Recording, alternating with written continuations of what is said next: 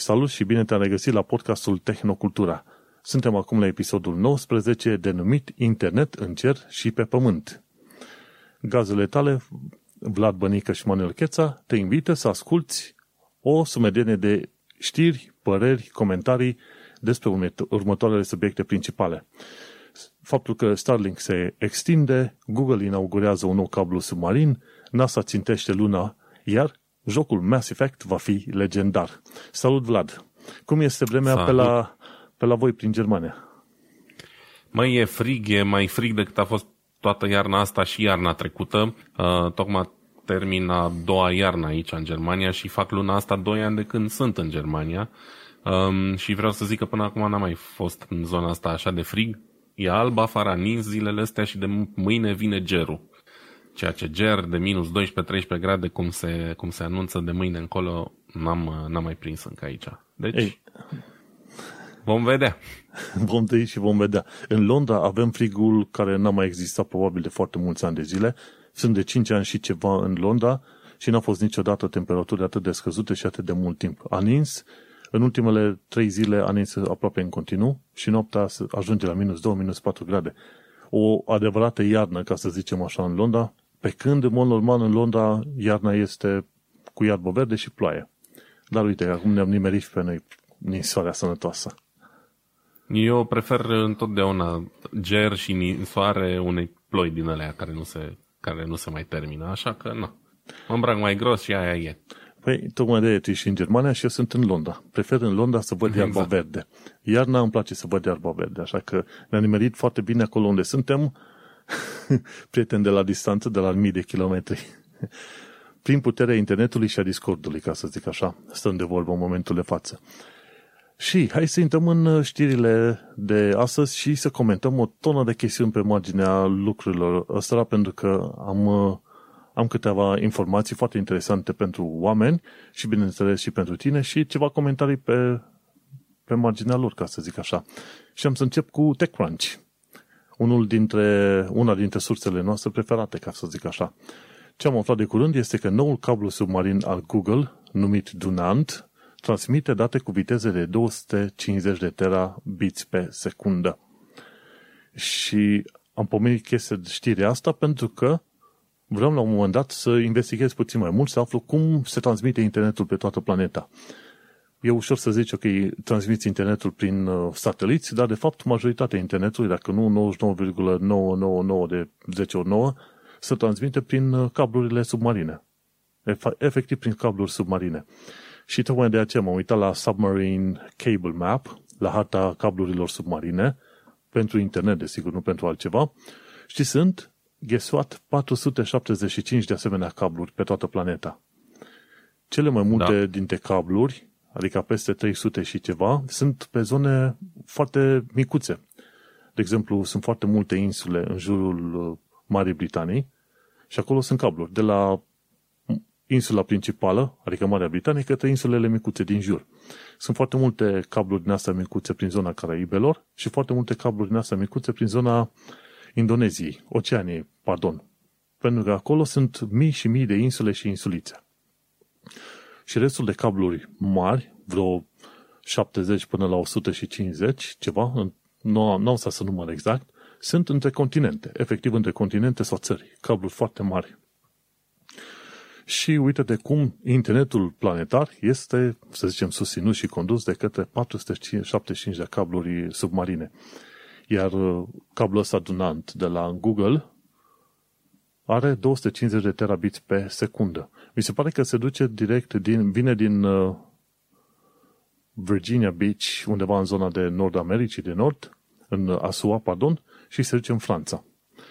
Dar uh, chiar m-am uitat și pe harta aia, Submarine Cable Map. Sunt foarte multe care vin în UK uh, direct. Cred că sunt vreo 50 de cabluri din astea, mai mici sau mai mari, care au cumva legătură cu insula principală. România nu există, nu există niciun fel nici de cablu din asta subteran, care să, subteran, submarin, care să vină în uh, România. E unul în zona aia între Bulgaria și Georgia, dar nu ceva să vină direct uh-huh. în România. România înseamnă că se duce undeva prin fir terestru sau subterestru, subteran, undeva probabil în direcția Ungariei, Germaniei și în Germania undeva ajunge la un, ned, la un nod foarte mare, în Frankfurt, ci că e un nod foarte mare de internet. Și de acolo uh-huh. se duce mai departe, probabil către Franța și din uh, Franța subatlantic te ajunge la în SUA. Și mi-a plăcut să pomenesc și de chestia asta cu cablurile submarine, pentru că internetul ăsta, de fiecare dată când te duci să citești o știre pe internet, să zicem, pe un server din America, semnalul tău, efectiv, pachetele astea de date, trec prin tot felul de rutele și ISP-uri din țară în țară până ajung în America și pe aia vine înapoi, către tine. Și asta e super, super interesantă faza, mai ales gândindu-te că cablul ăsta dunant este cablul privat al lui Google. Uh-huh. Dar Google la un moment dat intră în parteneriate cu ISP-uri și atunci îi zice, ok, tu ISP-ul, de exemplu RDS, ai voie să folosești X% bandă din cablul meu. Și Google mi se pare că are câteva zeci de asemenea cabluri și nu e singurul. Amazon, de exemplu, are cabluri private în care unesc, de exemplu, Brazilia cu Africa de Sud. Și la fel vrea să facă și Google, un alt cablu. Și pentru clienților corporate, aia enterprise, clienții mari, și Google și Amazon și probabil și Microsoft cu Azure au cablurile lor dedicate. Și datele se transmit foarte bine între data centerele lor. Nu trebuie să intre prin circuitul public, ca să zicem așa. Și, guess what? Treaba nu se termină aici. Se pare că Google va mai avea un alt uh, cablu în 2022. Mi se pare că l-au denumit altfel pe respectivul cablu, îl numesc, uh, nu știu, ah, am și uitat cum îi zice, Grace Hopper, pardon, Grace Hopper, între New York și Europa, care va ajunge și în UK, pe bucățele în UK. Și mai au un alt cablu în lucru, numit Echinao, care va uni Africa de Sud și Portu- uh, Portugalia. Portocalia era, să zic. Portugalia. E tot aia. Portocalia, da. Și când te uiți pe harta aia, m-am uitat mai de mult, când te uiți pe harta aia de la Submarine Cable Map, o să vezi că e peste tot. Peste tot pe planetă, țările sunt unite între ele cu cablurile astea. Și 250 de terabits pe secundă înseamnă 250 de ce? De mii de, ce știu, filme AVI trimise pe secundă.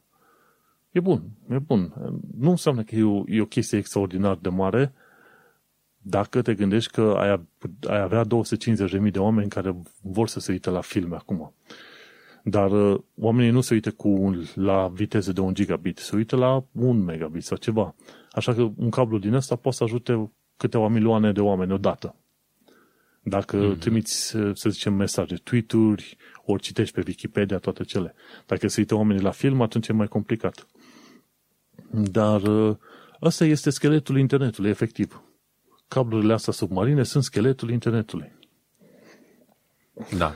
Um, e într-adevăr o, așa un fel de operă de artă din asta modernă, da, o poți alătura oricând unor poduri sau căi ferate, um, doar că sunt invizibile. Lumea nu știe unde sunt, pentru că în primul rând e o chestie de securitate deja, uh, integritatea rețelelor de internet și um, dacă le-am vedea sau dacă am vedea exact cum sunt așezate, pe unde și prin ce universuri străine de noi trec cablurile alea, probabil că ne-ar fascina mai mult, dar știi cum e, ce nu se vede, nu contează, deși dacă n-ar exista cablurile astea, probabil că lumea ar arăta complet diferit.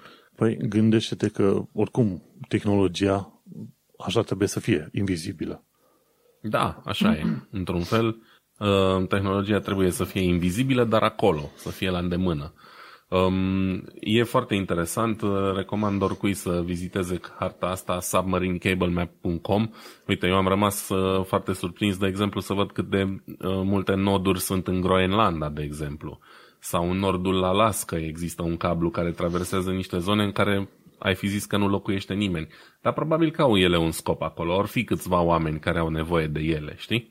Um, singurul loc care nu beneficiază încă de internet prin cablu sau poate e și nu e pe harta asta, cine știe, nu știm noi de el, e Antarctica, unde există baze de cercetare, deci de internet e nevoie clar. Mm. Uh, nu-mi rămâne decât să mă gândesc că se bazează pe conexiunile satelit. Pentru Depinde. că nu se vede aici Știi cum e? cablu. Dacă ai date, extrem de multe date de transmis, de exemplu petabytes, Inclusiv Amazon. Ei când transferă, când trebuie să transfere petabyte, petabytes de date, ei merg cu camionul. Iau întregul rack, întregul cloud, nu cloud, cum se zice, întregul cluster de servere, câteva sute de servere, le bagă într-un container și merg dintr-un oraș în altul și așa transmit datele mai ușor decât prin fir. Sunt situații în care, într-adevăr, inclusiv Amazon și probabil și Google, trebuie să transmite datele efectiv fizic. Uh-huh. Deci, în cazul Antarctica, cred că așa se face, mai ales că au acolo și detectoare din asta de neutrini, undeva adânc, la ce știu, jumătate de kilometru, un kilometru în gheață. Da. Au, au tot felul de tehnologii, de aia zic. Poate e atât de, bă, nu știu, top secret uh, cablul ăla că nu apare pe hartă, cine știe. Dar tot, oricum interesant, interesant de tot, văzut uh, asta. Tot ce e posibil, fiecare cablu din asta costă undeva între 50-100 de milioane de dolari cel puțin, așa că guvernele, dacă ar vrea, și-ar putea pune propriile cabluri pe diverse zone și atunci da, da. nu ar trebui să știi neapărat. Important e, uite-te, 475 de cabluri submarine care sunt efectiv scheletul internetului. Cine e curios? submarinecablemap.com da. Și ia zi Vlad, cine este Louis Rossman? Că eram curios. Uh, nu este Louis, este Louis Rossman, este un american. Uh-huh. Um, e un YouTuber care are un canal cu undeva la un milion și jumătate de, um, de abonați. Um, el se ocupă în principiu cu reparații de computere, de Mac-uri mai ales. Um, are un, și un site, rosmangroup.com sau ceva de genul, unde, care e cumva nucleul afacerii și pe lângă asta are un canal de YouTube, uh, după cum am zis, cu mulți abonați, unde fac uh, tot felul de, de clipuri interesante despre reparații de produse, mai ales pe, pe, pe Apple se, se axează el.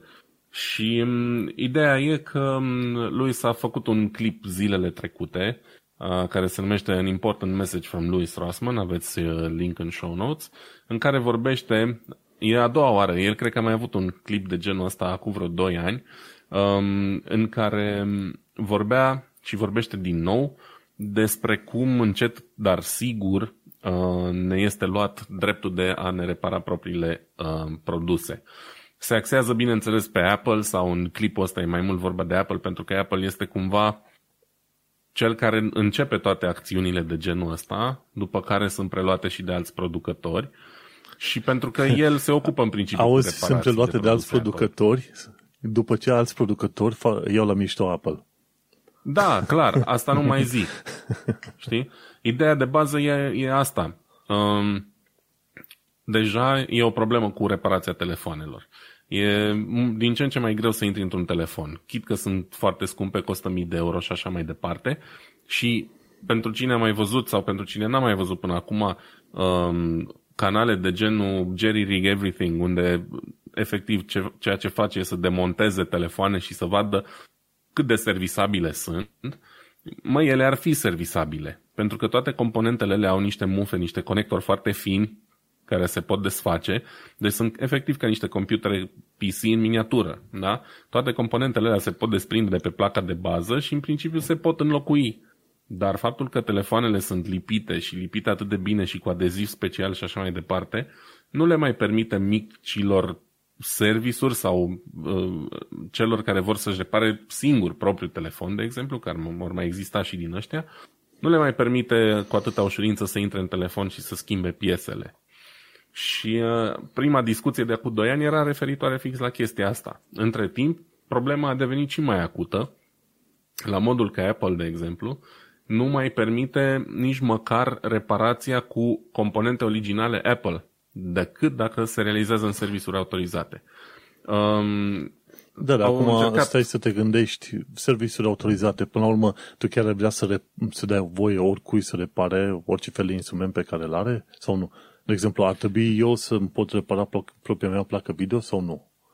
Aici o discuție mai largă. Simți, da, eu zic că da. Dacă tu te simți în stare, probabil că da, pentru că nu cred că te-ai băga în așa ceva fără să știi și dacă te-ai băga, e o chestie asumată, adică e produsul tău, până la urmă l-ai plătit și ar trebui să fii liber să faci ce vrei cu el. Dacă îl strice, problema ta. Înțelegi?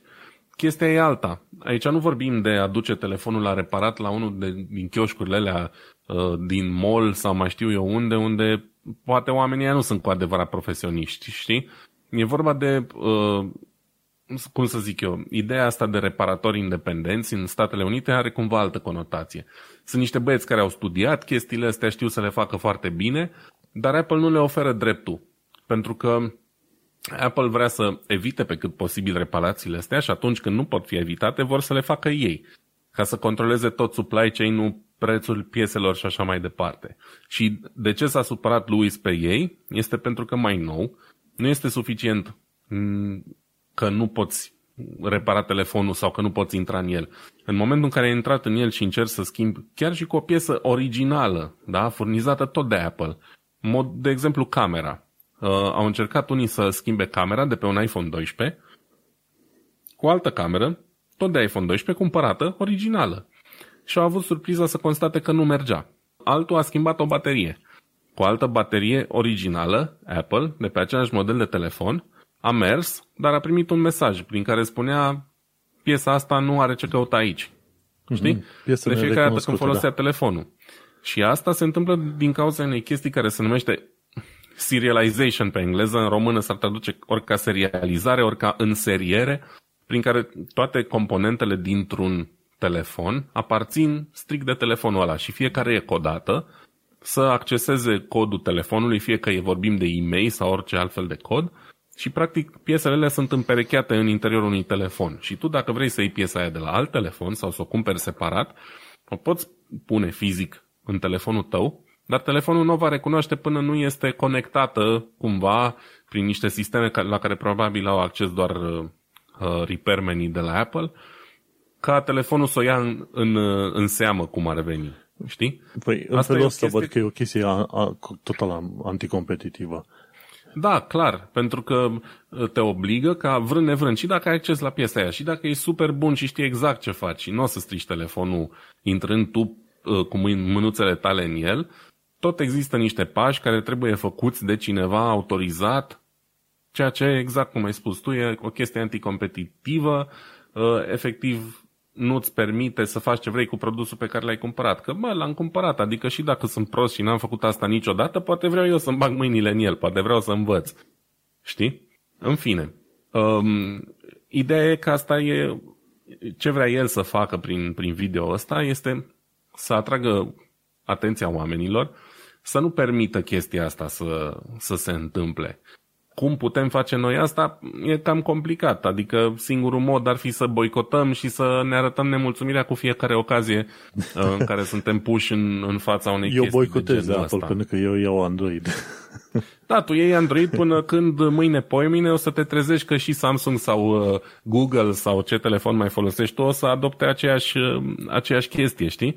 Despre asta e vorba și asta e o practică ce se petrece deja de multă vreme, de exemplu, în industria auto. În industria auto, la anumite mărci, există problema asta. Și vorba aia la o mașină, nu e ca un telefon, unde trebuie să ai scule speciale, e minuscul, e lipit, nu știu ce. La o mașină desfaci două șuruburi și teoretic poți schimba o componentă. Dar există anumite componente electronice care tot așa sunt serializate și nu funcționează dacă e una de pe altă mașină ca să schimbi pe mașina ta. Știi? Și cumva, evident, uh, tot acolo se ajunge. Astea n-au fost făcute în beneficiul nostru, cum zic unii că să nu strici. Băi, e dreptul meu să stric dacă eu vreau să stric, din moment ce am cumpărat produsul Dar, respectiv. Dar, uite, știi? făcând paranteză cu mașina, ceva de genul ăsta, îți dai seama că cine vrea să-și repare mașina sau să-i facă upgrade, trebuie să se ducă la un uh, atelier de reparare autorizat, nu? Oricine da. ar, ar trebui să aibă voie să facă, mai ales că acum mașinile sunt de fapt niște computere pe roți. Că acolo Absolut. e întrebarea mea. Până, până unde cerem și noi să avem dreptul de a modifica și de a schimba obiectul pe care îl avem noi în, în proprietate? Până, un, până unde te duci? Că la un moment dat, uite, la mașini, de exemplu, tu zici că faci o chestie bună, schimbi o diodă, schimbi un microchip ceva și probabil e un hardware issue pe ăla, tu nu știi care e și la un moment dat faci accident și omori oamenii. Știi? Da, asta e o discuție dacă vrem să luăm cazul cel mai rău, dar nu vorbim despre asta. Vorbim despre chestii mai banale de atât. De exemplu, să schimbi un, un radio de pe modelul tău, da? Să zicem că ai un BMW vechi de 10 ani, care are radio cu casetofon. Și tu ai găsit între timp din dezmembrări de la o mașină făcută uh, daună totală, da, cu accident, ai găsit la preț bun de la același model de mașină un radio cu CD. Și tu nu mai ai nevoie de casetofon, evident, că nu mai are nimeni casete în ziua de azi. Îl vrei pe la cu CD, îl schimbi și nu merge, pentru că nu, nu e serializat, vezi? Deci vorbim și despre chestii mult mai banale. Când vorbim de lucruri care pot pune în pericol siguranța circulației, absolut, n-am nicio problemă. Bă, e clar, n-are nimeni care nu e autorizat și nu știe să facă asta, de ce să-și bage mâinile. Dar când vorbim de chestii banale, gen radio sau mai știu eu ce lucruri de genul ăsta, schimbat un, un scaun uh, cu reglaj manual cu unul cu reglaj uh, electric, de exemplu, că știu cazuri, da? nu va merge, nu va fi recunoscut, nu o să-ți meargă reglajele, pentru că mm-hmm. știe computerul că scaunul ăla n-a fost pus pe mașina aia și cumva încearcă să te forțeze, bă, ori faci uh, uh, upgrade-ul ăsta la noi, ca să-ți luăm noi banii potriviți, ori nu-l faci, înțelegi? Deci trebuie să diferențiem foarte bine și în cazul unui telefon nu prea mai putem vorbi de chestii de siguranță, nici măcar la baterie, că să fim serioși. Oamenii au avut 20 de ani, 30 de ani acces la a schimba propria baterie. Și astea noi nu sunt cu nimic diferite. De, e vorba de doar fapt, de... Uh, mi se pare că Samsung a, înce- a început cu trendul ăsta în care să nu poți schimba bateria. Nu știu exact cine. Da, nici nu are importanță cine. Important e că e o chestie periculoasă care, într-adevăr, uh, nu pe noi personal, pe mine sau pe tine ne va afecta neapărat, dar pe oamenii care trăiesc din așa ceva. Oamenii care trăiesc din reparații de telefoane, pentru că sunt încă destui, și oamenii care nu-și permit neapărat să schimbe telefonul odată la 2 ani, că și de aia sunt destui, știi? Noi cumva trăim într-o bulă și nu vedem părțile astea. Pe noi nu ne interesează, se strică telefonul dacă nu mai e în garanție sănătate, mi-au altul, dar mulți nu-și permit asta. Alții nu vor să facă asta, că sunt obișnuiți cu telefonul ăla și nu, nu vor să schimbe. Trebuie înțelegi, bătrânii, vorba aia, eu am lucrat în call center cu bătrâni șase ani de zile și nu vreau. Deci orice însemna nou pentru ei era oribil, pentru că de la o vârstă încolo nu mai vrei să înveți lucruri noi. Asta e. Da, și oricum, o bună parte din electronice țin mult mai mult decât a 2-3 ani cu care suntem noi obișnuiți. Da, normal. Adică un telefon poate să țină liniștit 5 ani dacă n-ai nevoie de toate funcțiile și să joci cele mai noi jocuri. Dacă după 2 ani poți să-i schimbi cu ușurință bateria. Înțelegi? Deci... Da, asta e, un, asta e un bun punct care trebuie împins cât mai departe, cât mai tare. Și, da, dar vezi, acum toate telefoanele pe care le cumpărăm au bateria blocată înăuntru, nu poți să schimbi. Și au da. cam aceleași reguli, nu poți să schimbi niciun fel de lucruri în ele. Și cumva da, ne-am da. obișnuit. Și e nejustificat. Ne-am obișnuit, dar e nejustificat. Cel puțin în cazul bateriei e nejustificat. În cazul camerei video din telefon e nejustificat. Alea sunt chestii care se pot strica. Știi? Da. Și sunt curios și Lewis Rossman a, a dat vreo soluție ceva de genul ăsta? Ce a zis? Boicotați? Ce a zis? Um, n-a mers atât de departe, adică n-a zis atât de pe față. A zis uh, să fim vigilenți și în principiu să încercăm să nu permitem uh, să se întâmple chestia asta. Nu cred că ar fi putut să zică pe față nu mai cumpărați, nu mai nu știu ce, pentru că ar fi intrat el în bucluc, poate, știi? Dar uh, mesajul e clar, trebuie să nu, să nu permitem uh, companiilor să facă chestia asta pentru că ne ducem pe, pe pârtia aia periculoasă. Și cred că am mai vorbit noi într-un episod trecut uh, despre cum francezii vor să introducă un sistem de ăsta de rating, de serviceabilitate, care se va extinde până la urmă la nivelul Uniunii Europene, în, fix într-o tentativă de a nu face toate lucrurile astea disposable, pentru că nu sunt sau n-ar trebui să fie. Nu, chiar n-ar trebui să fie. Am un telefon vechi din 2016 și am de gând să-l mai folosesc pe post de telefon fix până când e mort total. Da, de ce nu? Și asta. Ok, hai să plecăm de la chestii pământene la chestii puțin mai aeriene acum, la articolul celor de la CNET. Ci că în viitor vom vedea curse aeriene cu drone pilotate de oameni. În momentul de față e o dronă destul de mare, numită Airspeeder M- MK3, Mark 3 sau modelul 3. Și asta ce e? Efectiv o dronă uriașă în care efectiv ar putea încăpea un om și să zboare cu ea. Nu știu dacă te uita la filmulețele astea cu Airspeeder Mark 3, uh-huh. dar e foarte interesant, are patru brațe și fiecare braț are două counter propellers contra elici sau ceva de genul ăsta. Și deocamdată ce au testat ei este fără oameni o perioadă bună, au testat chiar fără oameni, zbor fără oameni. Știi că există inclusiv, nu știu dacă în Germania sunt, dar în UK sunt foarte la modă cursele astea cu drone. Drone Sunt, racing. cum să nu.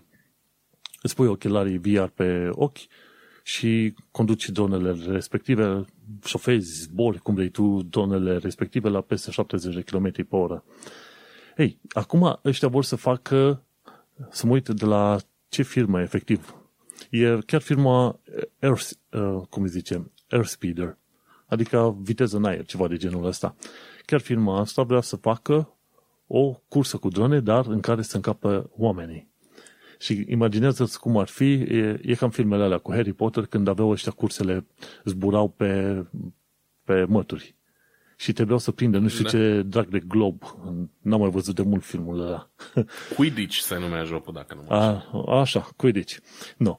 Și atunci ăștia vor să facă ceva în genul ăla, numai că nu stai pe o mătură, efectiv, probabil o rachetă, ci efectiv pe o, pe o dronă din asta electrică. Îți dai seama, cea mai mare parte din greutate în drona aia ar fi bateria, nu omul, în toată afacerea asta. Și mi se pare că în câțiva ani de zile ăștia vor să facă Mark IV cu oameni înăuntru. Imaginează ce înseamnă o asemenea cursă cu dronele. Te duci să Da, ar vezi fi nebunie. undeva în, în, în centrul orașului au puncte pe care trebuie să, prin care trebuie să zboare, undeva la înălțime, la 20-30 de metri și pe aia auzi, jum, jum, jum. Foarte interesant. Eu abia aștept să văd chestiile astea. Bine, zic abia aștept, de eu n-am, făcut, n-am fost nici măcar la un drone, drone racing cu drone din astea micuțe și Eu am fost. s- supărăcioase, ca să zic așa. Now, când am scăpat de pandemie, poate anul ăsta, poate la anul, uh, vreau să mă duc neapărat la o cursă din asta cu drone, să văd cum e. Și după aia vedem cum o fi cu dronele astea foarte, foarte mari. Deocamdată Airspeeder volum versiunea 3 este prototip și am spus că mai durează foarte mult. Ideea este că poate să zboare cu 75 de mile pe oră, asta înseamnă undeva la 105 km pe oră. și Chiar ceva mai mult, spre 120. sau 120, 10, mai bine. Și au spus că undeva în modelul 4 vor să meargă mult mai repede. În versiunea în care au și om acolo. Gândește-te că chestiile astea ar putea să aibă accelerație enorme când te duci stânga-dreapta. Am văzut câteva filmulețe cu drone din asta la drone racing. E incredibil ce fac. E un fel de SF pe acolo. Modul în care iau repede curbele stânga-dreapta, nu știu oamenii cum, ar, cum vor putea să reziste. Dar gândește-te la Formula 1, nu? Și acolo. Oamenii ăia trebuie să suporte niște accelerații foarte, foarte mari. Da, e clar, um, genul ăsta de curse nu va fi chiar pentru oricine. Trebuie să ai niște cunoștințe minime de zbor. Probabil că primii care se vor băga în așa ceva vor fi foști piloți uh, militari sau actualmente acrobați care zboară cu avioane, știi? Uh-huh. Există avioane de acrobații um, foarte rapide și foarte, uh, cum să zic eu, agile, um, o dronă doar ar crește gradul ăsta, știi? Pentru că drona are patru motoare, nu unul singur, se controlează un, cumva mai ușor din punctul ăsta de vedere, plus că motoarele electrice mult mai repede accelerează decât un motor cu, cu ardere internă. Deci, clar vor fi spectaculoase. Eu am fost uh, chiar în Brașov, pe aerodomul de la Sânt Petru, am fost la uh, curse cu drone din astea cu telecomandă, cum ar veni, și a fost, uh, a fost foarte mișto. Am un, chiar un prieten de-al meu a avut una, am zburat și eu un pic cu una. Um, mm-hmm. Cu ochelarii n-am putut, efectiv, mi s-a făcut rău, a trebuit să stau jos, din picioare n-am putut. Sunt unii care pot și din picioare, eu nu înțeleg, eu doar din scaun și și atunci am fost complet amețit de cap, pentru că senzația e, e nebunească, îți dai seama, tu stai nemișcat acolo, e practic dacă te joci un orice joc cu mașini sau cu ce vrei tu în VR, da? Îți pui niște ochelari VR și te joci un joc cu mașini. Senzația ta e că te miști, că te deplasezi cu viteză, dar tu de fapt stai într-un loc. Și în creierul tău nu prea se pupă ce simte corpul cu ce văd ochii și atunci ți exact. se face rău până te, până te obișnuiești. Dar e mișto senzația. Și îmi dau seama că în momentul în care te bagi acolo și zbori efectiv cu ea, e cu atât mai fain. Și cred că nici nu trebuie să fie mai rapid de atât ca să te, ca să te distrezi. Oricum, clar, cine va zbura cu lucrurile astea nu poate fi doar un băiat care și-a cumpărat o dronă cu care zboară el în ea, ci clar vor trebui să fie niște piloți bine pregătiți pentru așa ceva. Dar e un lucru mișto că s-a ajuns la uh, un nivel al tehnologiei atât în motoare cât și în baterii, încât să poți zbura cu greutatea unui om plus baterii cu o chestie de genul ăsta. Oricum ziceau ăștia că în, mod, în uh, versiunea în care acum trebuie să schimbe bateria probabil destul de repede. Și au un sistem ci că destul de simpatic, schimbă întreaga baterie, nu trebuie să fugi. Ci că la Formula uh, E trebuiau să se ducă oamenii, șoferii, să iasă din mașină, să se ducă în cealaltă mașină, știi? Și cu aia să continue. Da. În asta e puțin mai diferit, că au zis că au un mecanism cu clipsi sau cu mufi să schimbe repede bateria și după aia să continue cursa.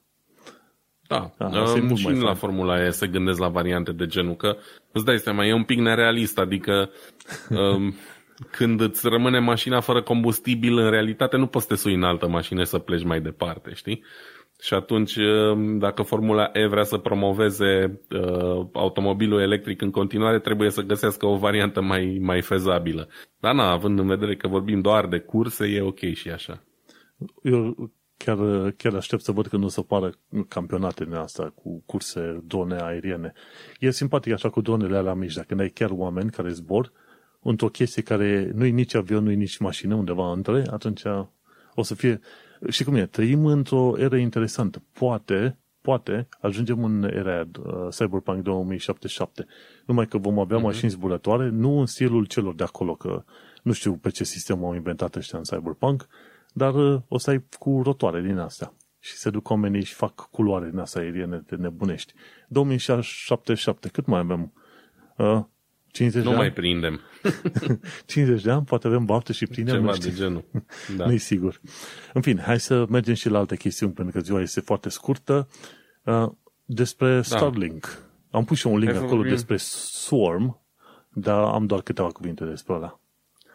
Uh, pe Ars Technica am uh, citit articolul ăsta um, despre cum SpaceX plănuiește lucruri noi pentru Starlink și anume uh, un serviciu de telefonie, de voce, um, similar a ce oferă acum deja anumite companii de telefonie. Mă rog, de exemplu, și pe Apple am chestia asta. Dacă nu, că nu am liniuțe la, la semnal, dar sunt conectat la wireless, pot să primești și să efectuez un, un apel, chiar dacă nu am semnal, știi?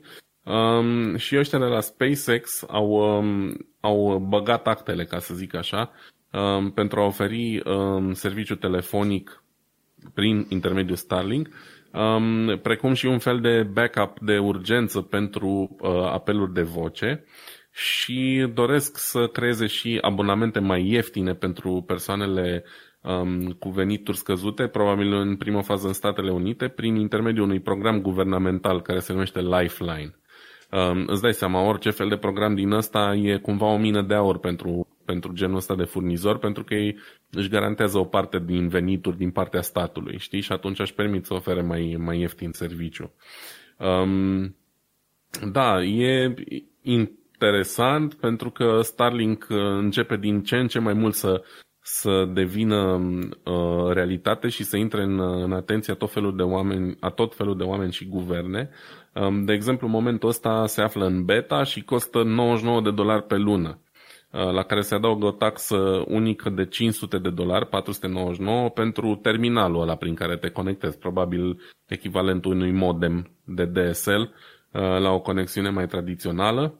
Um, 99 de dolari pe lună pare mult și e mult, dar dacă stai să te gândești că ăla îl poți lua cu tine oriunde, în orice țară, în orice loc din lumea asta și teoretic ar trebui să beneficiezi cam de aceleași performanțe, poate fi foarte avantajos pentru, pentru anumite tipuri de, de clienți.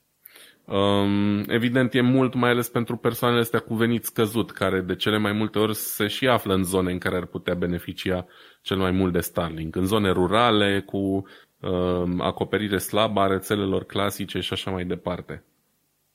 Ideea e că au uh, până acum permisiune în Statele Unite să vândă în jur de un milion de terminale din astea și vor să crească nivelul la 5 milioane. Nu știam că există un, o limită de genul ăsta până acum. Credeam că atâta cerere cât e, atâta poate să și vândă, dar se pare că există și aici niște limite, probabil date de faptul că, na, folosind unde radio pot deranja uh, alte sisteme, cine știe. Gândește-te, gândește-te că ăștia de la Starlink vor să pună cât 12.000 de sateliți din ăștia pe cer. întrebarea mea este cum mai trimiți rachete în spațiu dacă ai atât de mulți sateliți peste tot? Normal, plan, planeta e enormă, dar totuși nu există risc mai mare acum de lansări?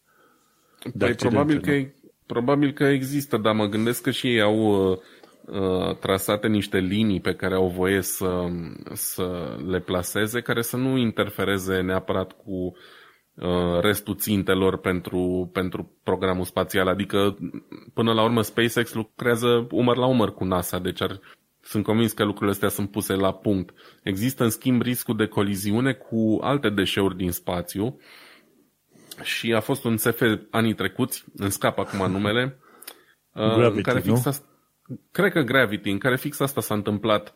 Uh, o reacție din asta în lanț în care un deșeu a provocat stricăciuni și după aia stricăciuni și mai mari și așa mai departe și asta e o realitate care se poate întâmpla. Noi nu ne dăm seama, dar chestiile alea merg cu zeci și sute de mii de kilometri, nu sute, dar cu zeci de mii de kilometri pe oră.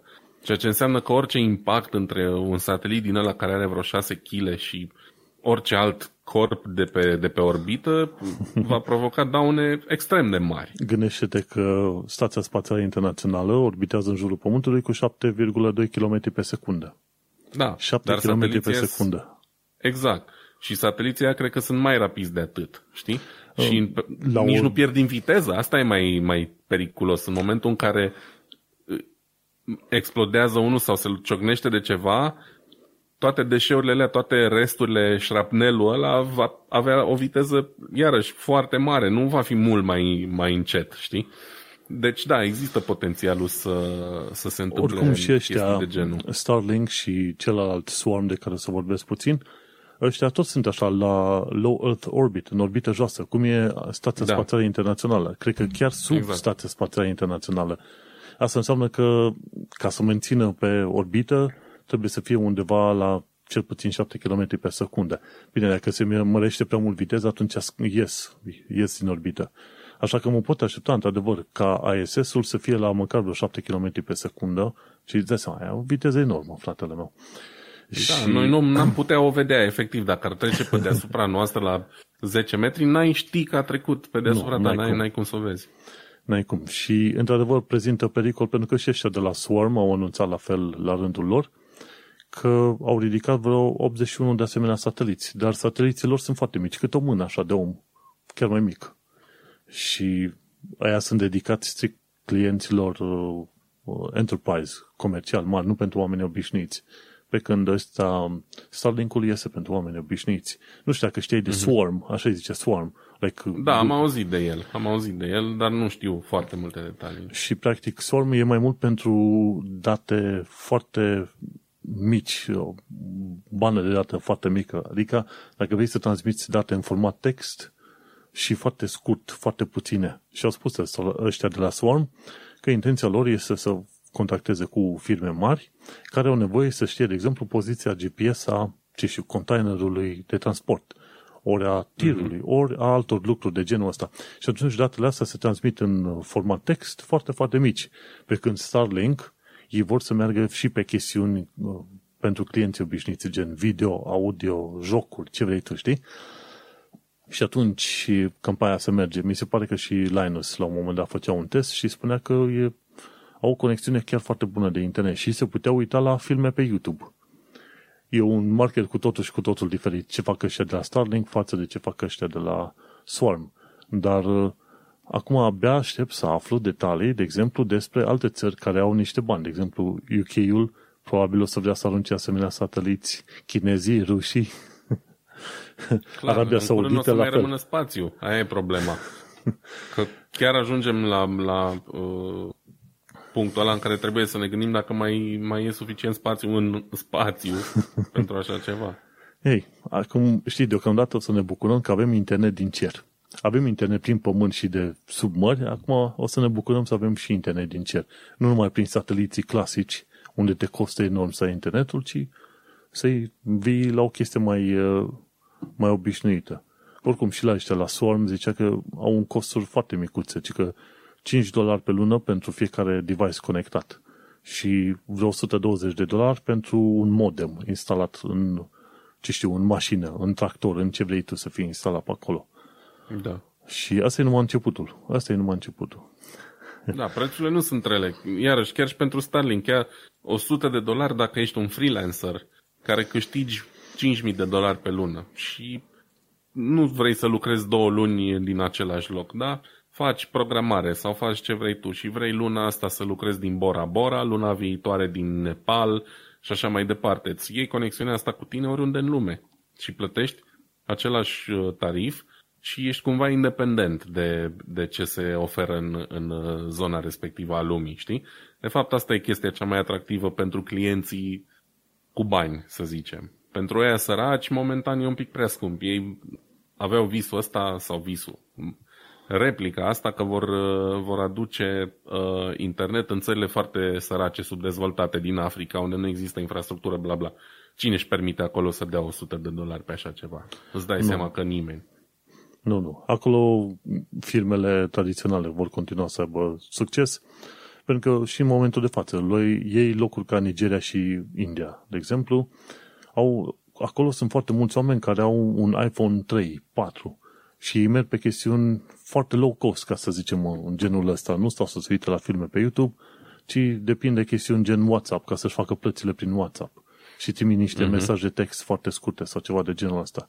Foarte mulți oameni încă n-au acces la internet așa cum ne-am cum am crede și cum am, ne-am, ne-am așteptat noi. Dar, apropo de acces, nu știu dacă ai apucat să citești articolul de, de pe Extreme Tech, dar s-a aflat până la urmă cât de mult uh, au costat și cât de mult au deviat prețurile pentru Xbox, PlayStation, plăcile video de la AMD și de la Nvidia, știi, cu scalperii ăștia. Și uh, s-au aflat că undeva între 30 și 50% pe fiecare placă video vândută. Cam atâta e costul, ca să zicem. Și ăștia de la Extreme Tech au scris articol ok pentru PlayStation 5, Xbox, Zen 3 și pentru piața de Ampere. Și au făcut câteva tabele, au prezentat ok cât de mult au ur- urcat costurile astea față de ce trebuia să fie. Dă seama, scalperii ăștia sunt niște samsari. Au reușit cu niște webbots să ia, ce știu, 5-10 plăci video, ceva de genul ăsta și l-au vândut pe eBay și prin alte sisteme. De exemplu, Xbox-ul la un moment dat era vândut cu 140% până la 180%. Și după aia era PlayStation 5 de la între 160% până la 260% în funcție de, de diverse situații. Procesoarele AMD inițial au fost vândute până la 220%, preț dublu și chiar mai mult, până s-au stabilizat cumva, s-au stabilizat, da? La 120-150%. Și când faci media, ia și la pleci video, prețurile erau de la 160% până la 220% și au rămas în continuare cam tot acolo. 160-200% preț dublu. Și gândește de un 30-80 pe care ar vrea eu să mi le iau cândva într-un viitor mai îndepărtat, ar costa pe UK 700 de lire, ceva de genul ăsta. Ce însemna să dau 1500 de lire dacă vreau neapărat acum placa aia video sincer, nu merită. Adică, oricât de mult îți place. din punctul meu de vedere. oricât de mult îți plac jocurile video și vrei sistemul ăla RTX și ce vrei tu, nu dai atâția bani. Plus că, pe de altă parte, nu este ok să dai atâția bani pentru că tu uh, hrănești monștrii ăștia de, exact. de scalper, cum să zic, și la fel ca la situațiile ransomware, sfatul general este să nu plătești. Chiar dacă îți publică datele sau orice tu, sfatul general este să nu plătești, pentru că în felul ăsta tu finanțezi mișcările alea negative. Și vezi că toate plăcile video și jocuri pe care le-au avut scalperii le-au vândut. Au fost oameni care au cumpărat. Și dovadă că în viitoarele rânduri în care vor fi din nou lansări de plăci video, jocuri ce vrei tu, scalperii vor ataca din nou și oamenii din nou vor cumpăra. Și chestia asta nu se va rezolva până când nu va fi rezolvat în două părți. La sursă și la sursă la fabricanți și vânzători și pe partea altă pe partea de clienți. Clienții de obicei nu sunt foarte educați. nu poți să ai speranță că un client, un om, nu va plăti dublu pentru obiectul respectiv dacă nu se găsește nicăieri. Așa că magazinele vor trebui să găsească metode mai inteligente prin care să blocheze scalperii sunt foarte curios să văd ce să se întâmple, pentru că e posibil ca chestia asta să rămână cu noi mult și bine. Mai ales pentru că, uite, au ieșit banii. Când ies banii, Îți dai seama. Singura chestie pe care pot să o facă, de exemplu, fabricanții este să inunde întreaga piață cu un număr enorm de orice vrei tu, de produse. Plăci video, PlayStation, Xbox și toate cele. Dar, dacă stăm să ne uităm, să zicem, pe ultimii 5 ani de zile, nu, nu cred că au fost uh, cazuri în care firmele să zic, ok, au generat atât de mult produse, atât de multe produse, încât oamenii n-au știut ce să facă, n-au, uh, n-au cumpărat, știi? Practic, de fiecare dată, furnizarea a fost puțin cam uh, deficitară. Da, și, și anul ăsta deja ne aflăm într-o criză a chipurilor. Adică nu va fi cu siguranță ușor să, să inunde piața cu nimic. Industria auto cel puțin uh, anunță probleme din ce în ce mai mari din cauza acestei penurii și probabil că se va extinde, dacă nu s-a extins deja, și la alte domenii. Și uite de cum, guess what, scalperii o să rămână ca un purice din ăla, ca o bubă de aia pe frunte, care nu o să plece prea curând pentru că vor exista bani. Și uite-te că oamenii dau în continuare bani. Și știi, știi ce ți-am zis? Speranța mea era să prind un 30-80 prin aprilie anul ăsta. După ce am citit mai multe știri, se pare că toată chestia asta se, se întinde pe iulie. Și dacă și în da. iulie se întâmplă același episod cu scalperii, înseamnă că o să ajung să iau un 30-80 când 30-80 nu o să mai fie relevant. Eu ți-am zis, singura mea teamă este că producătorii nu o să-și bată suficient capul ca să um, scape de, de uh, metehnele astea și ca să nu le mai permită scalperilor să, să facă scalping, efectiv, uh-huh. pentru că ei vând oricum ar fi, adică ei își văd interesul, știi? Și mă gândesc dacă chiar se vor agita și pentru noi. Cine știe, rămâne de văzut. Oricum, ajung cu cât mă gândesc mai mult la metoda celor de la Newegg, în care fac loterie, cu atât uh, mi se pare mai interesantă ideea. Măi, dacă e pe primul venit, primul servit și ei iau, atunci una la mână limitezi câte o singură placă pe persoană, dar acei boți de cumpărare pot să genereze sau pot să aibă liste foarte mari de oameni, pentru că același bot poate să aibă 10.000 de oameni în lista aia, toți scalper, da? Și atunci, pe de o parte, da. faci ai putea face în continuare primul venit, primul servit limitat la un om sau faci loterie cum au făcut cei de la Newegg. Și s-ar putea să fie mai bine. Făcând o loterie, atunci unii primesc, unii nu primesc, chiar dacă fost primi sau nu. Vor trebui, sunt curios să văd în lumea retail ce, ce soluții au. Și acum, cred că ar trebui să ne uităm, dacă tot vrem discutăm de lumea retail, să vedem cum, cum au făcut ăștia în alte sisteme, gen ticketing și pentru obiecte rare, gen nu știu ce tipuri de pereche de Adidas. Și din ce îmi dau seama, nici aia n-au scos la capăt cu scalperii. N-am auzit nicăieri un succes răsunător să zică noi am făcut în așa fel încât scalperii să nu mai poată să cumpere produsele și atunci se pare că problema asta a venit din alte domenii, a ajuns în PC gaming și o să rămână cu noi pe cum rămâne COVID-ul, ca gripa anuală, ceva de genul ăsta. Da, e nasol. Dacă se întâmplă asta, chiar va fi nasol pentru orice pasionat de tehnologie sau nici măcar pentru orice, orice om de bună credință care are nevoie sau își dorește să achiziționeze un produs de genul ăsta. Și cred că mai devreme sau mai târziu, uh, dacă producătorii și vânzătorii nu fac ceva în sensul ăsta, vor avea mai mult de pierdut, fiindcă mă gândesc, nu știu, adică sper că mai devreme sau mai târziu se vor trezi și oamenii ăștia și nu vor mai arunca cu banii așa pe, în scalperi cu orice mm-hmm. preț. Adică dacă chiar ai nevoie și nu mai poți fără, ok, să zicem că înțeleg, dar dacă ai deja un computer decent, să zic, și cum ai tu, da, și vrei doar să, să faci un upgrade, eu zic că se mai poate aștepta, știi? Știi, cum, știi care e varianta și o, o altă variantă? Și ăștia de la Extreme Tech chiar, chiar au în ultima frază și zic acum cred că ar fi momentul ca tu să începi să cumperi de la OEMs.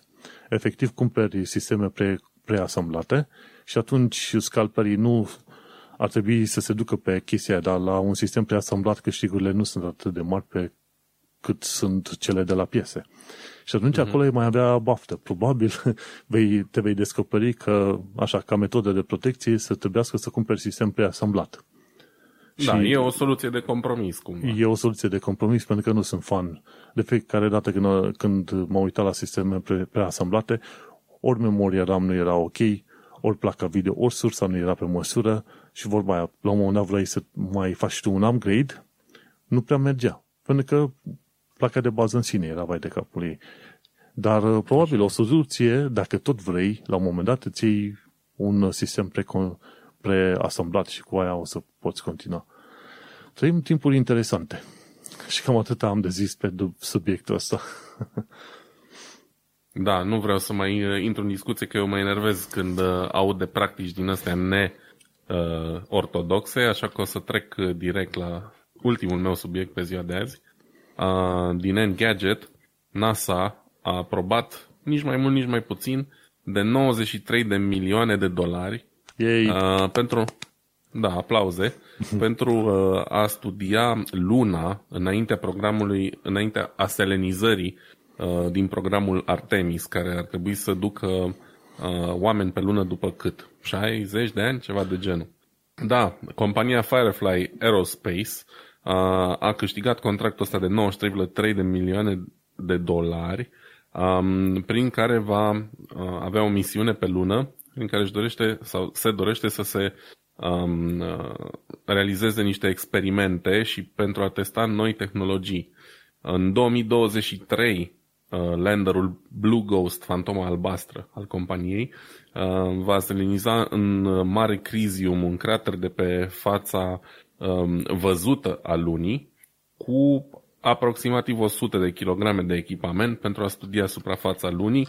Printre echipamente se numără uh, dispozitive cu raze X care să facă poze în raze X pământului, uh, vor studia vânturile solare, Um, alt uh, echipament ar trebui să facă o gaură în lună pentru a colecta diverse date despre proprietățile ei termale și așa mai departe.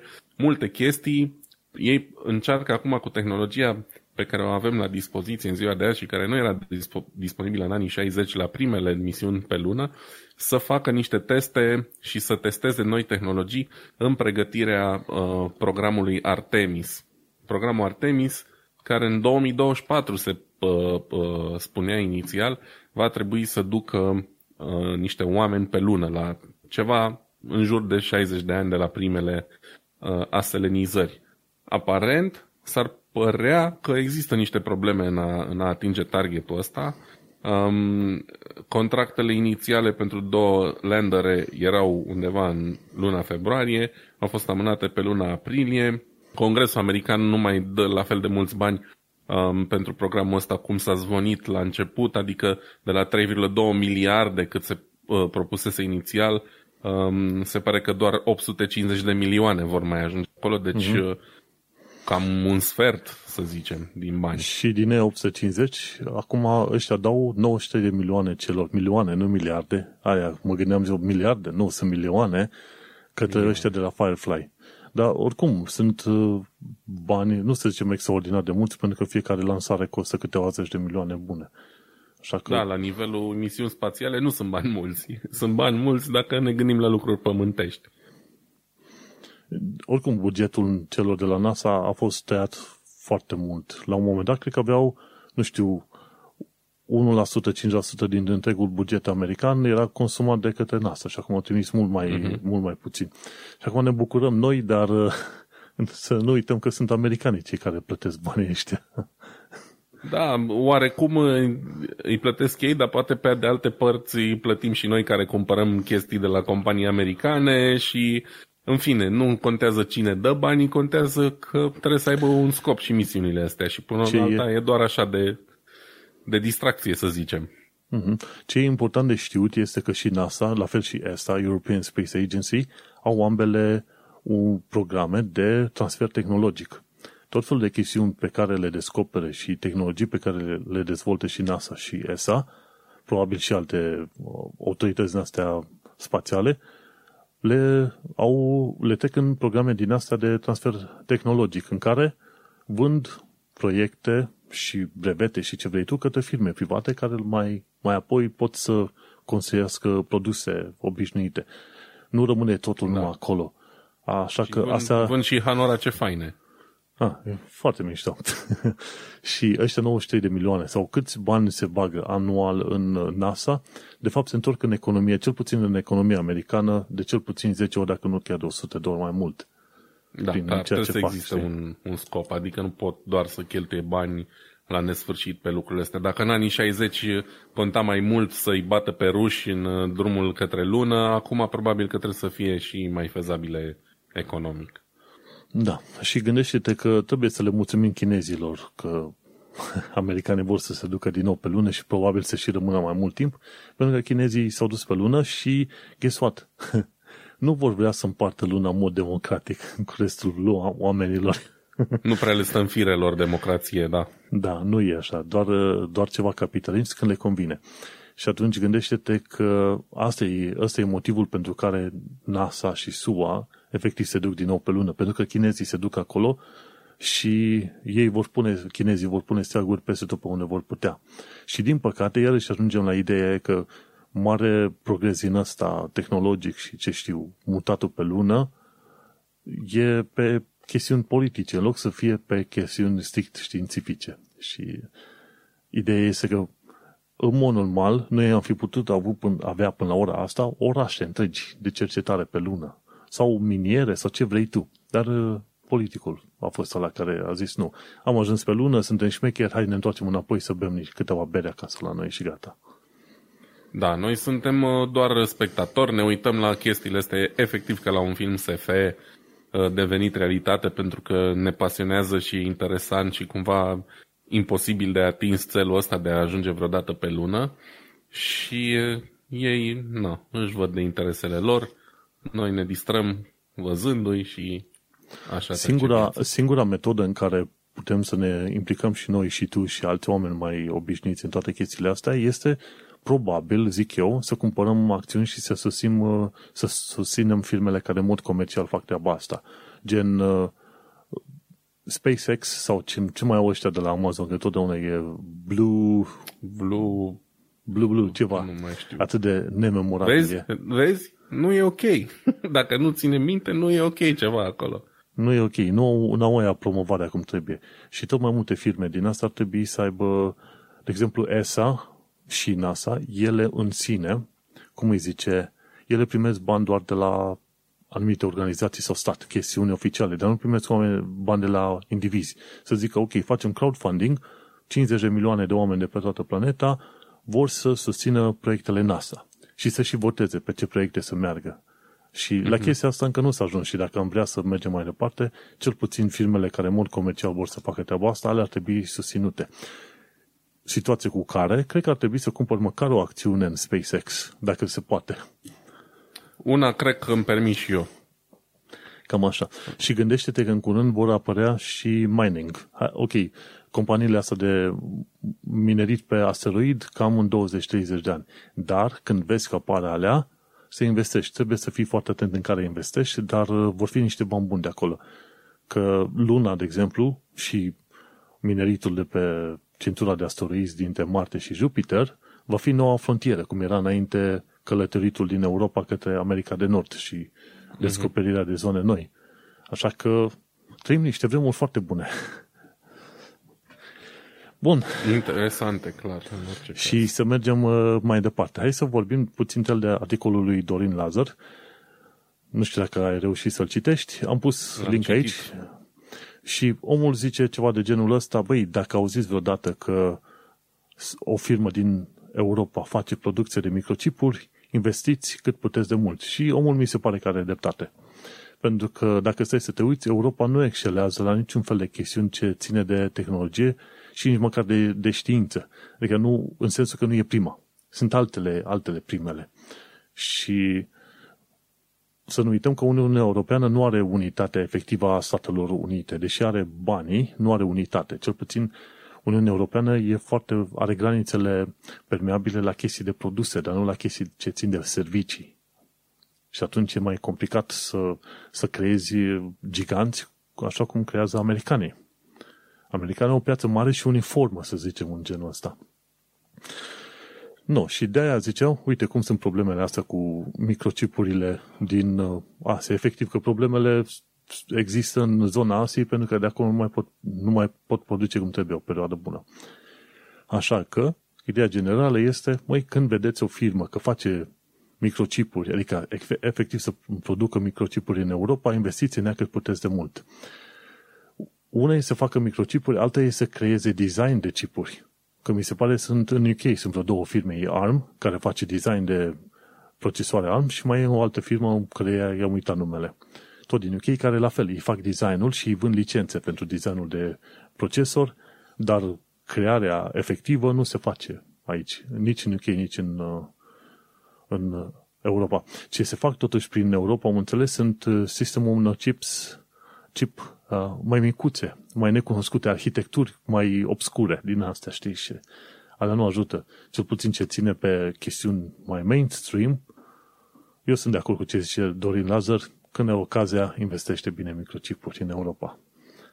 Da, um, mai vorbisem noi, cred că și aici la podcast despre treaba asta, despre cum uh, omenirea și-a pus uh, toate ouăle într-un singur coș și au predat uh, mare parte din producție Chinei, inclusiv pe componente de genul ăsta care devin produse strategice, știi? Nu mai vorbim doar de bunuri de larg consum. Um, până una alta, în ziua de azi, orice um, chestie care face zgomot se învârte, merge, are chipuri făcute prin China. Uh, vorbim inclusiv de armament, da? Deci nu vorbim doar de uh, mașini, computere și PlayStation 5, vorbim de chestii serioase, strategice. Și încet, încet, deși prea încet după gustul meu, se prind oamenii că nu e ok ca lucrurile astea să fie făcute toate într-un singur loc. Mai ales că, na, după cum am mai zis uh, și cum ai mai zis și tu, China cumva își urmărește interesul de a face mulți bani, dar la un moment dat poate o să zică, bă, stop, de mâine încolo nu mai vrem să colaborăm cu voi. Să vedem ce faceți, știi? Și uite, deja lucrurile deja astea se întâmplă. efectele. Da, și se simt efectele foarte repede, chiar și în condiții de pace, să zic așa, știi?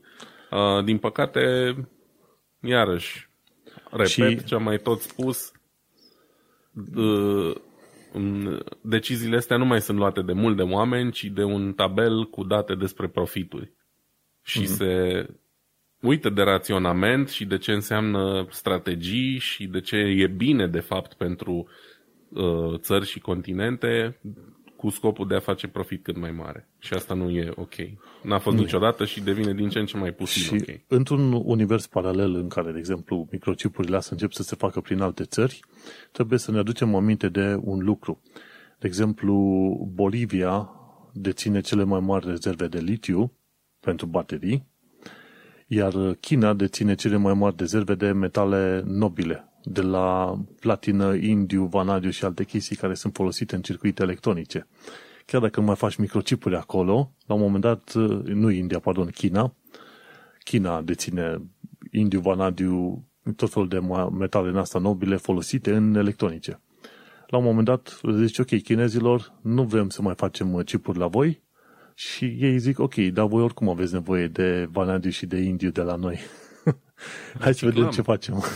Reciclăm sau dezvoltăm alte tehnologii, să găsim alte minereuri, alte resurse pe baza mai comune sau întâlnite mai aproape de casă, ca să zic așa, pe da. baza da. cărora să Și lucru care, care mi se pare uimitor e că Uniunea Europeană nu a investit în crearea unui mediu în care să zici, ok, ziceau ăștia, hai să construim propriul nostru Facebook, să facem ceva, dar de ce, de ce n-ai construit propria, propria, să zicem, companie de uh, chipuri de silicon, nu? De ce nu? Și n-am văzut din partea Uniunii Europene niciun push în direcția asta. Uniunea Europeană și arată din ce în ce mai mult limitările, mai ales de când a început pandemia. Și arată egoismul statelor puternice versus cele slabe din Uniune și arată din ce în ce mai pe față că Uniunea nu este de fapt decât o modalitate de a vinde produse săracilor din Est, știi? Produse scumpe făcute în vest ce să-i faci? Uniunea Europeană, din păcate, la, în modul în care este în, în zilele noastre, nici ea nu e un, într-un loc prea fericit. Vom vedea, sperăm Pe de altă parte, eu în continuare o să zic că România este bine să fie în Uniune decât pe lângă. Clar, nici nu se pune problema. Nici nu se pune problema.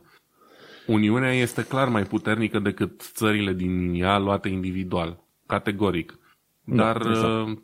trebuie să semene mai mult uh, cu ceea ce se întâmplă în statele federale, mai ales Statele Unite sau chiar în Germania, în interiorul Germaniei, decât, decât e acum. pentru că asta înseamnă forță. Da? United we stand, divided we fall, era o zicală dintr-un film, cred, sau ceva.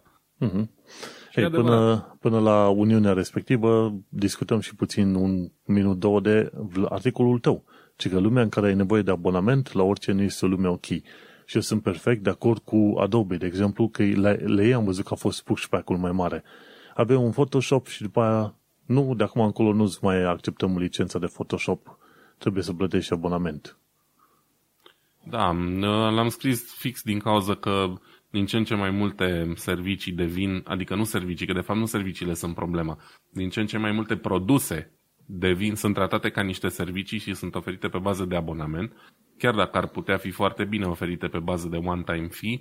Adobe e doar un exemplu, poate cel mai mare, pentru că foarte multă lume îi cunoaște și știe uh, produsele lor și le folosește, dar nu e vorba doar de asta. E vorba de lucruri mărunte, am scris acolo. Sunt firme care oferă chiloți pe bază de abonament, da? Îți trimit una sau două perechi lunar sau mai știu eu ce, în ceri. N-ai nevoie de așa ceva. Ei au doar avantaje pentru că există conceptul ăsta de către cei care fac abonamente în care oamenii uită ca un abonament mm-hmm. sau le e prea lene să-l anuleze sau mai știu eu ce și ei își asigură niște venituri constante și o predictibilitate și pentru tine nu, nu există avantaje de fapt ca, ca client final. Doar că te leagă cumva de, de serviciul lor, știi? Și nu e deloc ok să fii dependent de abonament pentru absolut orice. Că poate astăzi ai bani să-ți cumperi ceva și mâine nu mai ai, știi? Și vrei cumva o libertate mai mare.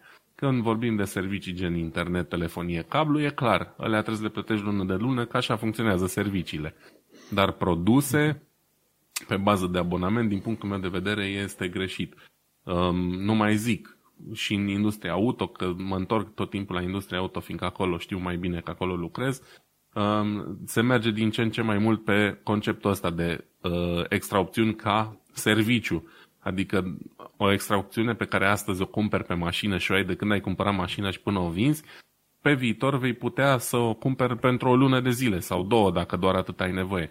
Ceea ce oarecum are și avantaje că poate nu folosesc, nu știu, scaunele încălzite, să zic așa, decât, decât iarna și nu-mi trebuie decât trei luni pe an opțiunea aia. Dar tu oricum le plătești lor scaunele alea încălzite și peste faptul că le-ai plătit deja mai vine abonamentul ăla. Știi? Nu e, un, mm. nu e de fapt un beneficiu, e doar iluzia unui, uh, îți creează iluzia că e în avantajul tău și nu este așa. Cam da. atât. Nu, și e perfect valabil tot ce ai zis pe acolo și eu sunt de acord cât pot de des prefer să cumpăr produsul odată și să-l folosesc până mă, mă satur, nu să plătesc abonamente. Hai să mergem la altele. Short Circuit au povestit despre monitoare cu webcam. E tot un alt canal de a lui Linus și au povestit la un moment dat de un, să zicem, de linia de videoconferințe de la Dell. Și cei de la Dell au inventat până la urmă un monitor cu webcam. Apeși pe un buton deasupra și iese webcamul afară. Și adevărul e că la cât de scumpe au ajuns monitoarele în ziua de astăzi, pe mine mă miră că nu a fost mai devreme ideea asta promovată. Și la Am dat... ieftin e un modul de cameră, de fapt. Da. E banal, costă câțiva cenți. Exact. Și atunci gândește-te, uite, am luat, am uh, monitor G-Sync, Acer Predator, ce vrei tu, care, în mod normal, ar fi fost undeva pe la vreo 700 de lire. Am stat eu după el timp de șapte luni de zile, de l-au redus cumva la 450 de lire când l-am luat. Dar, uh, măi, un webcam putea fi pus acolo, apeși pe un buton, iese afară din uh, frame, din cadru și ai webcam ăla cu microfon acolo, amărât cum ar fi. Nu e așa de scump. Și mai ales că toată lumea, acum când stau la o conferință sau ceva, le trebuie un webcam. Am ajuns să-mi iau webcamul de la Logitech și nu-mi pare rău, este foarte bun, merge cum trebuie. Dar, uite, ăștia de la Dell au trebuit să spargă gheața cu o chestiune care ar fi trebuit să fie acolo de mult timp. și mai sunt ăștia de la Asus care au venit cu o idee nouă interesantă de curând, n-am pus aici, e la porturile alea M.2 pentru SSD-urile alea micuțe NVMe. În mod normal trebuie să ai un șurub să-l pui și desigur că... Un șurub mod, incredibil de mic. Unul foarte și mic, da. de pierdut. Și guess what? Ăștia de la Asus au venit cu ideea să facă un clips din ala de plastic prin care îți prinde. Atât, îl întorci la 90 de grade, gata, ți-a prins uh, SSD-ul acolo. Și gata. N-ai nicio problemă. Chestiuni simple care ar fi trebuit să fie acolo probabil chiar de la început. Cum de, cum de s-a trecut peste ele, n-am nicio idee. Plus, în afară de asta, cum de n-am venit noi, oamenii simpli, cu întrebările astea, băi, dar nu merge oare să pui camera, webcam-ul direct în monitor? Sau, pentru NVMe-ul ăla, nu merge un clip de la de plastic simpluț? Nici oamenii simpli nu au venit cu ideea asta, pentru că, cumva, ceea ce ce-ți cade în brațe, zici că așa trebuie să fie și așa lași. Te, ești învățat cu stilul ăsta. Nu mai pui întrebări. Păi presupunem că luăm lucrurile astea de la oamenii care știu mai bine, nu? De aia. Ei, poate n-ar mai trebui să presupunem așa de mult. așa îmi zic și mie Categoric. de fiecare dată. Nu. Mergem mai departe. Cei de la The Verge au scris un articol ci că trei, trei, uh, trei sondele spațiale a trei țări vor ajunge în zona planetei Marte în uh, săptămâna asta. Mi se pare că astăzi au ajuns de la uh, UAE, cum se zice, Emiratele Arabe, Arabe Unite. Unite, ceva de genul ăsta, da. Și în următoarele zile și China și NASA ajung cu sondele spațiale în zona Marte. Trei, trei țări diferite, efectiv, ajung în zona Marte săptămâna asta. Când ajung acolo, probabil se bat unele cu altele, să vadă care, care și cum aterizează. A devenit o modă și asta deja. Nu mai e nici Marte ce a fost. Da. Următorul pas este să te duci să-ți cumperi o șaurma de, de pe Marte. Exact. Oricum e foarte bine, cu cât mai multe țări, cu atât mai bine. Mi se pare că și India trimisese la un moment dat o sondă, nu știu dacă a ajuns sau dacă a picat pe planetă. Știu că și India la un moment dat trimite, erau foarte mândri. Ei ziceau că au trimis. Ei, ei ziceau că au trimis o sondă cu numai 70 de milioane de dolari. Dar uh, au uitat să precizeze faptul că au avut oameni de la NASA care i-au, le-au ținut mâna pe tot parcursul uh, uh, ăsta, creierii programului sondei indiene. Uitaseră cumva, știi, treaba asta. Și s-au folosit efectiv de uh, miliarde și de decenii întregi de cunoștințe de la NASA ca să facă treaba aia. Nu sunt multe țări care și-ar permite să plătească un asemenea program. În fine. Bine că s-a descurcat. Am învățat.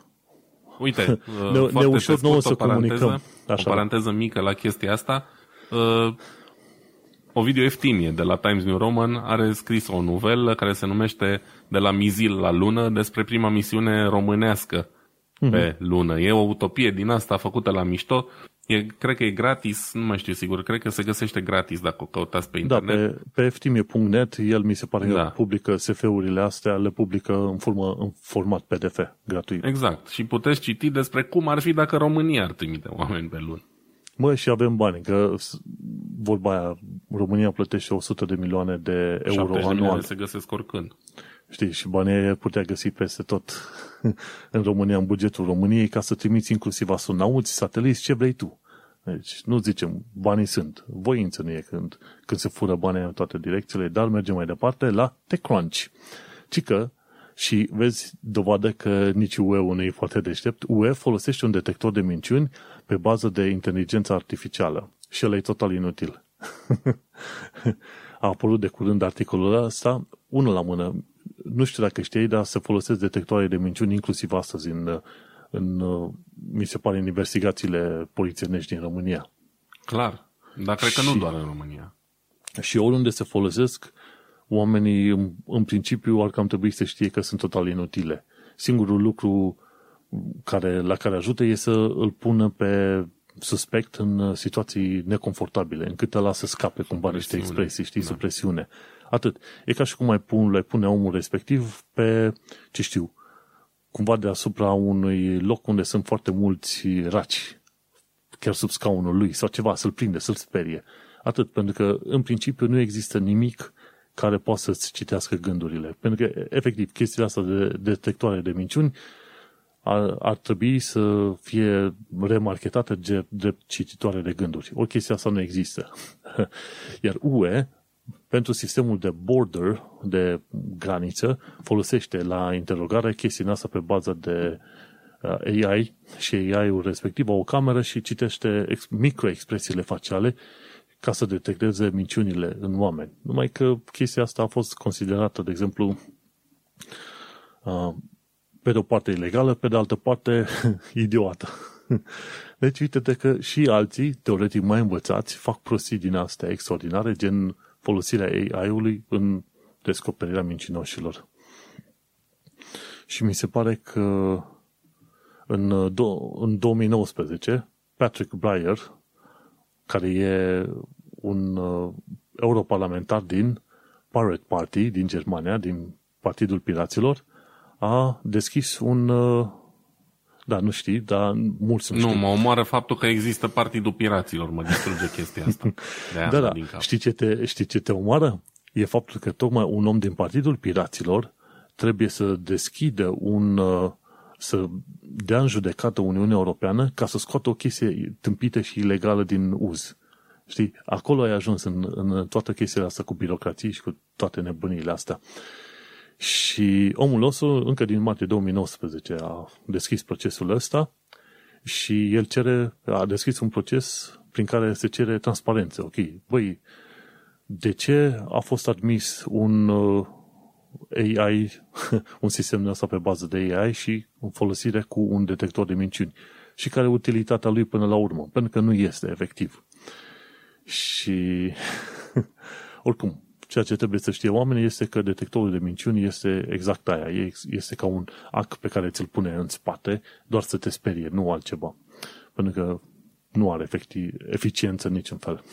și încă se folosește. Și e trist, tocmai la nivelul UE, ca să aprobi un asemenea contract la Border Force, la chestiile astea de, de graniță, trebuie să treacă prin multe mâini. Știi? Și da. Prea trist. Mergem mai departe. Ultima știre pe astăzi este legată de Mass Effect Legendary, Legendary Edition.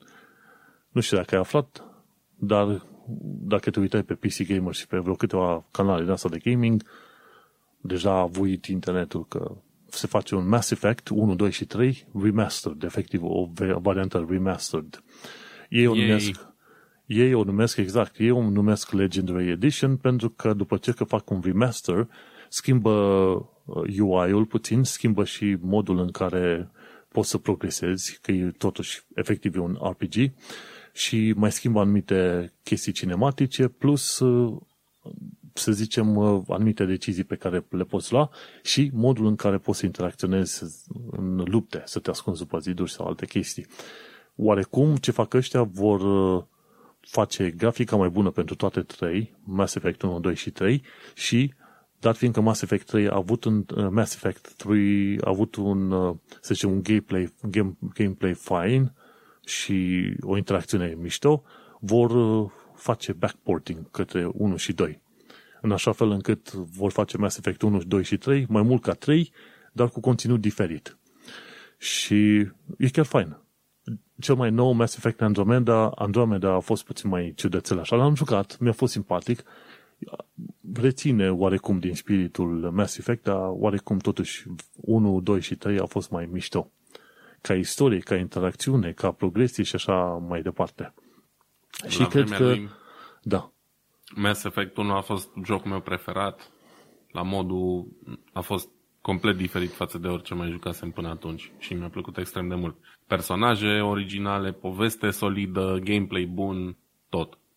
Grafică plus că era în spațiu și îți construiei da, tu da. propriile tale upgrade-uri și așa mai departe.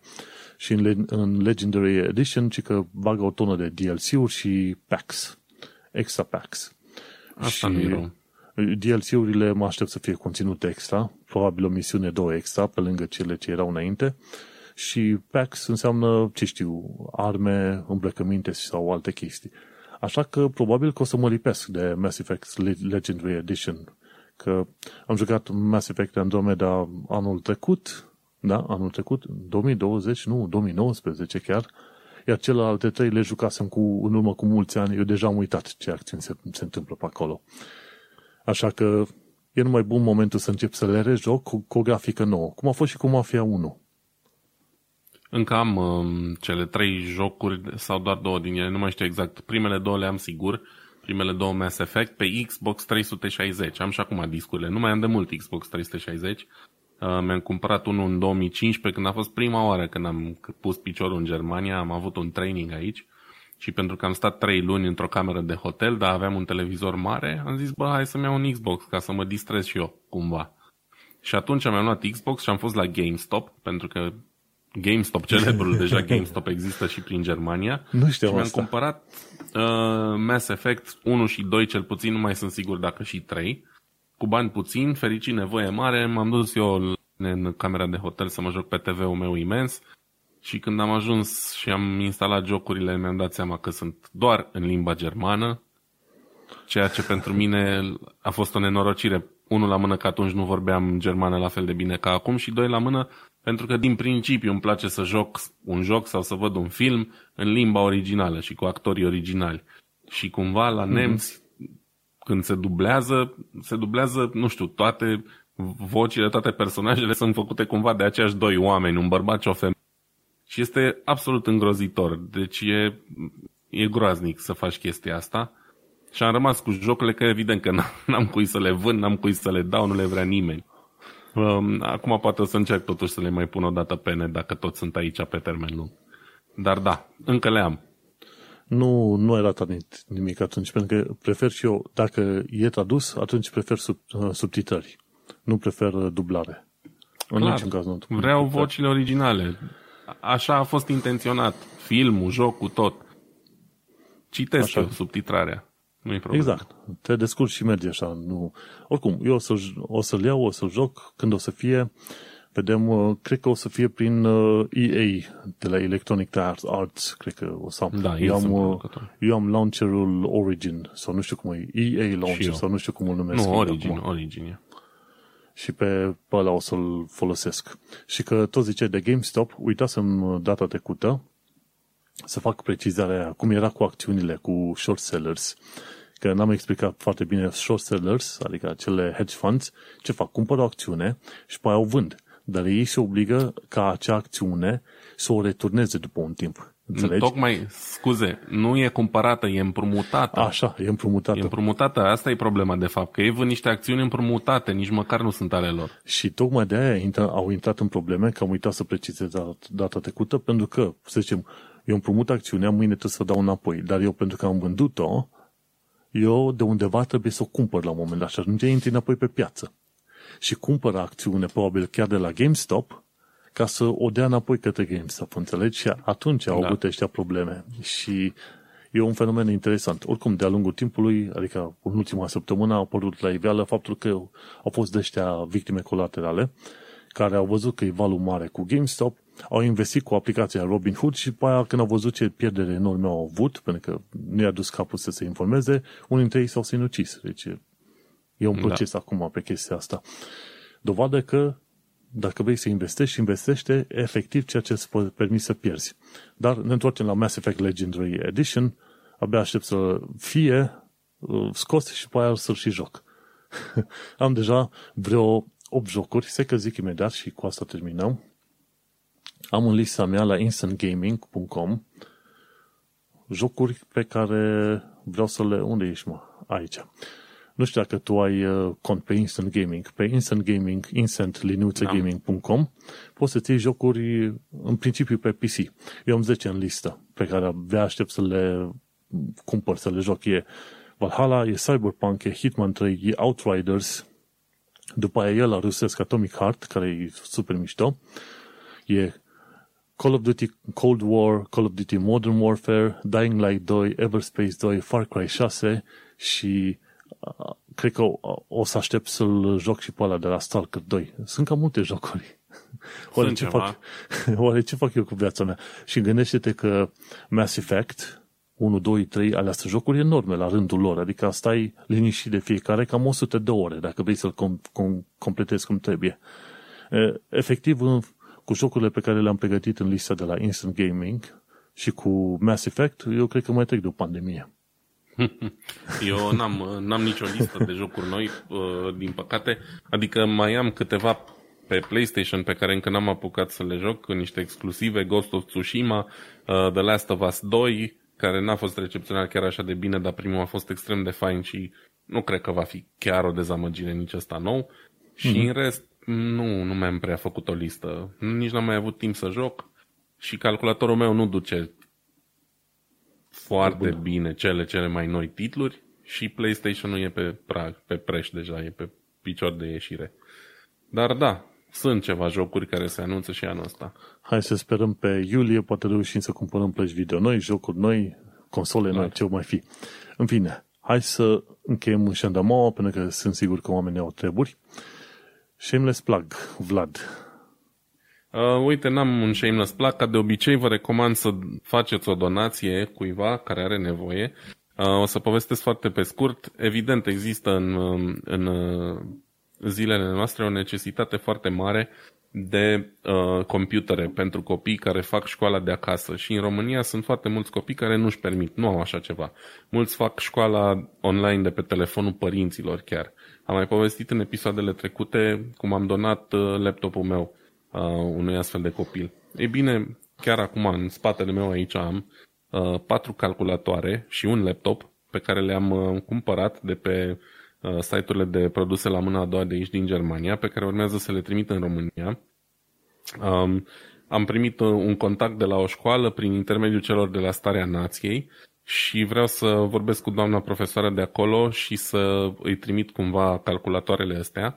Nu știe momentan de ele, le-am luat pentru că le-am găsit și pentru că au avut un preț bun. Sunt calculatoare cu Windows cu licență și două monitoare am, plus un laptop și uh, vreau să fac chestia asta în continuare. Așa că shameless uh, voi fi când vă voi spune dacă cumva doriți să donați și vreți să ajutați uh, copiii din România cu tehnică de calcul pentru școală și nu numai, uh, puteți să luați legătura cu noi bănică.vladarongmail.com sau pe uh, Tehnocultura pe, pe blog, pe DiasporaCast mă mai găsiți. Dacă puteți să contribuiți cu o sumă cât de mică, vreau să continui chestia asta și să mai cumpăr uh, calculatoare. Pentru că găsesc calculatoare ieftine, decente, ca performanțe, mai mult decât uh-huh. suficiente pentru școală și consider că pot ajuta mai mulți oameni făcând asta decât dând 100 de euro cuiva care, nu știu, uh-huh. nu ajung mai pentru nimic. Mă ocup eu da. de găsit, de cumpărat și acum urmează să văd uh, în ce fel o să le și trimit. Cool, foarte bine. Uh, mai e valabilă treaba aia cu ceasul bun arond stareanație.ro? Exact. Ceasul bun arond stareanație.ro vă răspunde Larisa acolo dacă vreți să aflați cui puteți dona sau pe cine puteți ajuta. Um, puteți lua legătura direct acolo cu ei sau, nu știu, Magic Home, mai există.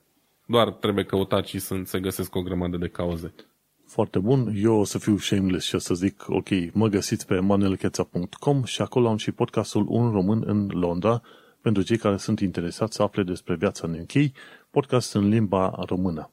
Îți mulțumim că ne-ai ascultat. Noi ne vom auzi săptămâna viitoare. Am uitat să zic că acest episod a fost înregistrat marți pe 9 februarie 2021. Te salutăm și sănătate! Baftă! Ciao!